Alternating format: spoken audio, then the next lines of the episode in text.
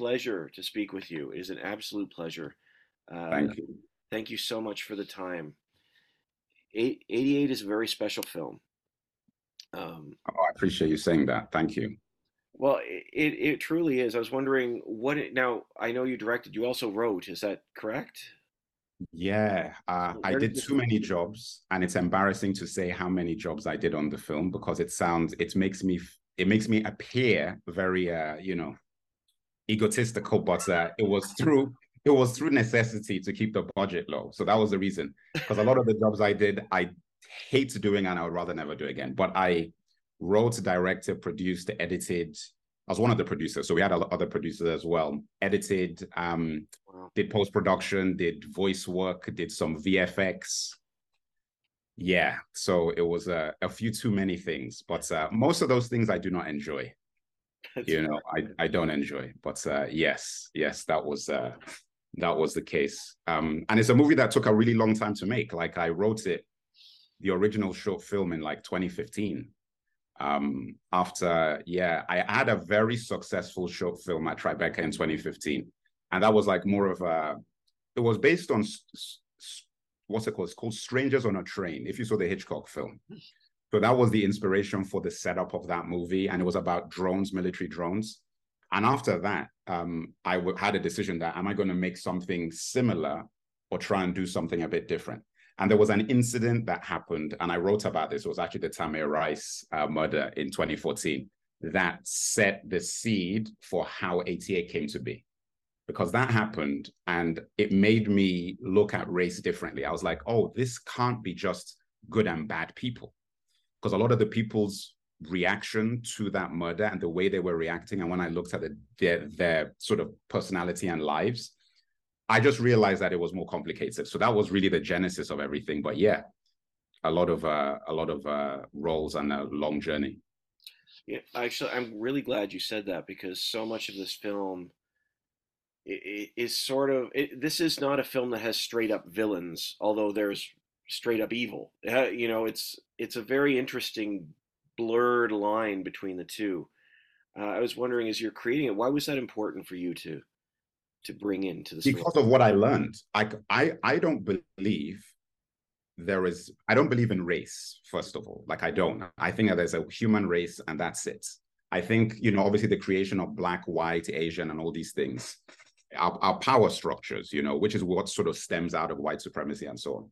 So it was very important for me to make a movie that if anybody is truly honest when they watch it and they're not triggered by just the conversation and they actually pay attention to what I'm saying, they'll realize that no, this movie is, we're all victims of this matrix thing. And the only way that we're going to get out of it is to start looking at it from an abstract perspective, but directly having the conversation. So, for example, there are commentators who have an issue with the fact that I'm very blunt in the movie, and they say, "Oh, it's not subtle enough. It's too on the nose. It's too." And I, I actually say that you know what, subtlety and so on is actually based on the responders, based on the person who's actually receiving the information. So, for example, for some people watching Top Gun Maverick, that is on the nose. For watching American Sniper, that is on the nose. But for other people, this is the most nuanced, patriotic film that they've ever seen in their lives. From my world, the perspective that I live through, or the lens I live through as a Black guy who's been Black my whole life, mm-hmm. apparently, these issues mean a lot. And in some cases, it's life and death. So for somebody to tell me that I have to be subtle when I have the conversation is ludicrous, especially when they're not from that experience. So for me with the movie, it was very important that look, I'm going to be very direct. I'm going to just say things. But what's important is that once I put this stuff on Front Street, the way I'm going to come at the conversation, if you're open-minded enough, you will realize that there are no villains in the movie. It's just characters with perspectives. So whatever position you're in, whether you're on the right or the left or a centrist, you will find something in this conversation that makes sense to you. So that was why I did it that way. And I'm glad you said that because some people do not take the film that way and they view it as a as a woke movie, which is weird. But uh, that was not the intention at all. Um, it was definitely to make something that doesn't have your typical black and white villains, pun intended. Yeah, there's there every scene it feels like it has some sort of conversation going on to challenge sort of ideas. Um, and one of the things that I, I, that I loved, one of the comments that I thought was so interesting, and you you talked about uh, the film uh, film's perspective of it. It talks about how it extend. Uh, talk about the comment is extending to the soul of a country. And I thought that was a fascinating comment because there's so much in here that talks about deeply rooted issues. It's not one person, one scenario, but we're getting really underneath this in, in so many ways. And and my question, I guess, is if we're talking about racial issues extending to the soul of a country, what if anything can be done to redeem that soul of the system?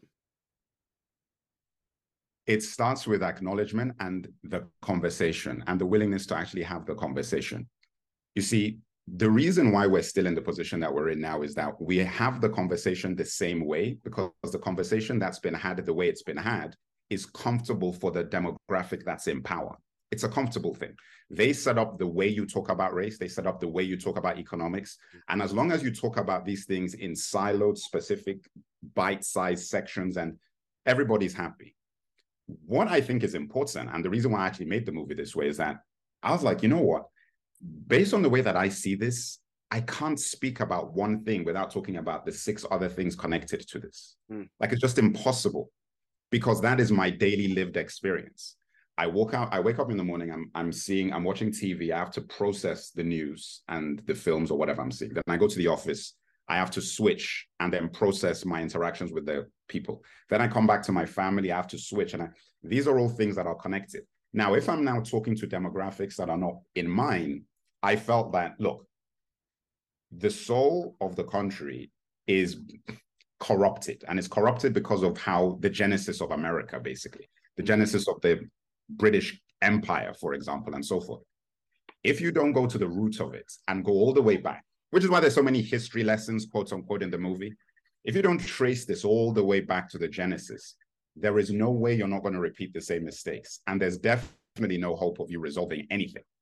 But because there's such an unwillingness to grapple with history and look at how history has informed where we are today, and the fact that the mainstream media and the films and the movie business and so forth are complicit in this, like they're complicit in this propagation of the status quo, you don't have any hope. There should be a hundred movies like this. And if there were a hundred movies like this, we wouldn't be in this, in this situation because they would have more resources to have the conversation. I made this movie on a shoestring, you know, so I didn't have the resources necessary to do what I really wanted to do. Mm. But if you have the resource and people can actually engage with these things the way they need to be engaged with, it's even more than hope. I don't even think hope is the right word. I guarantee it would be resolved because there's goodness in all of us. There's goodness in so many people. And it was really important for me to make the movie this way because I don't believe when I see a white person that, oh, they're inherently racist. Mm somebody from the white community is cannot understand what I don't believe that. I think it's just if you're in an environment that has not allowed you to cultivate the ability to have the conversation, you need to be willing to cultivate the ability to have the conversation. Because 88 is not a complicated movie to a lot of Black people. But to people who are white who might watch it, it is going to be complicated because my question would always be when was the last time of your own volition you were at a breakfast table or in a bar and you just decided to have a conversation about white supremacy.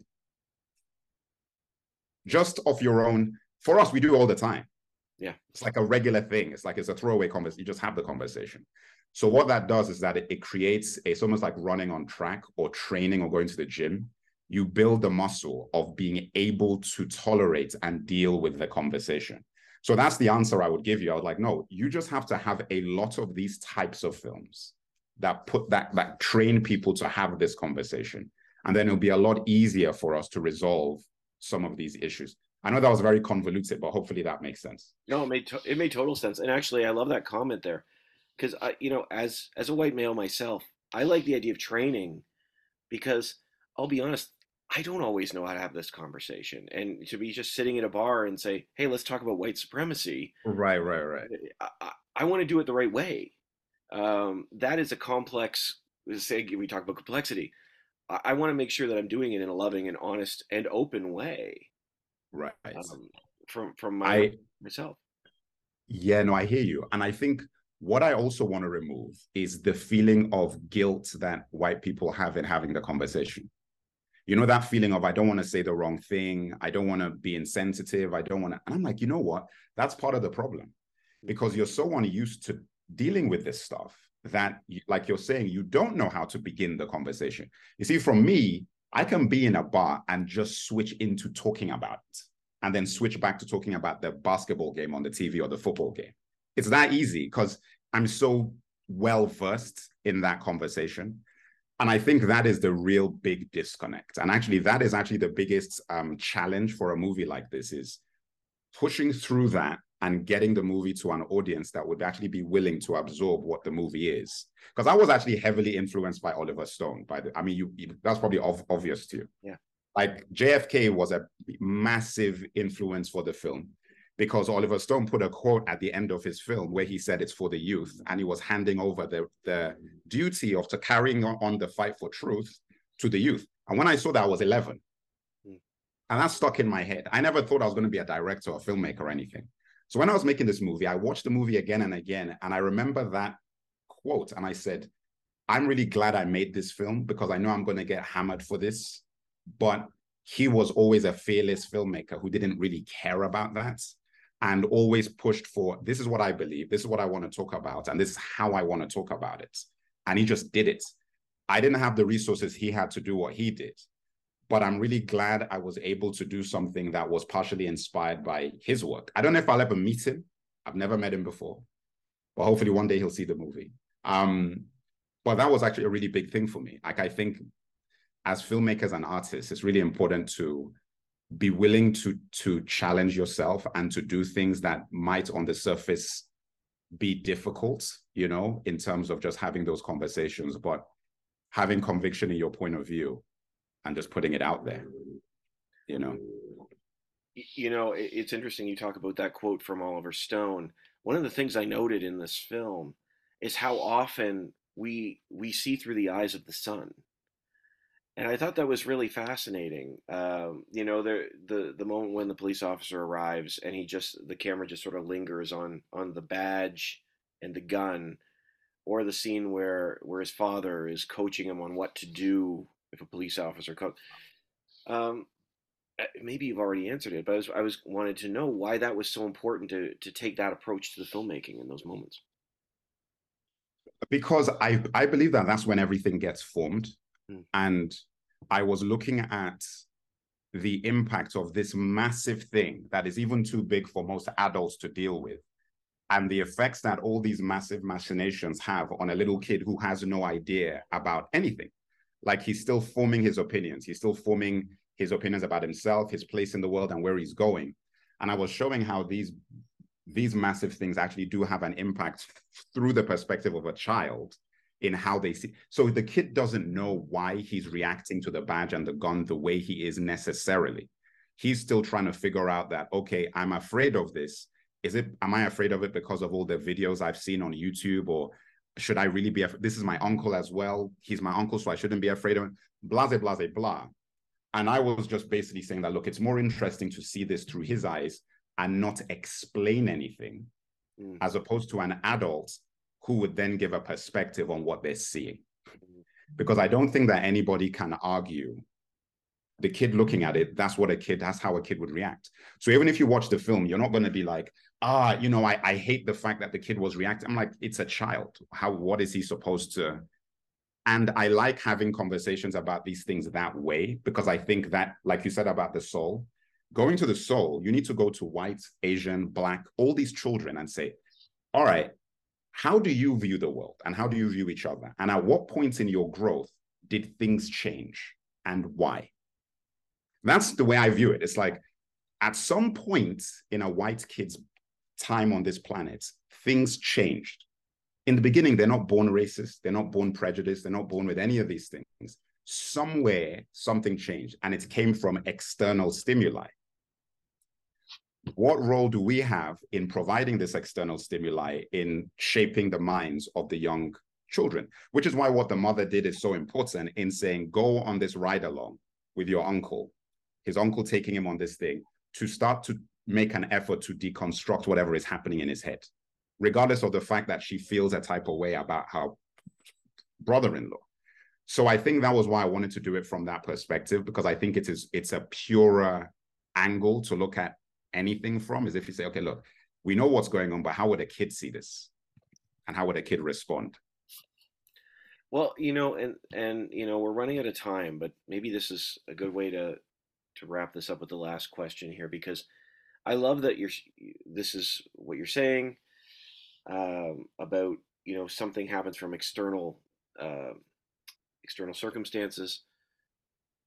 But one of the other things I think it it Femi is, is it Femi the main character? Yes. Yes. Um, when he goes to uh, the former Nazi's home and he's able to come in, it's because he asks the right questions.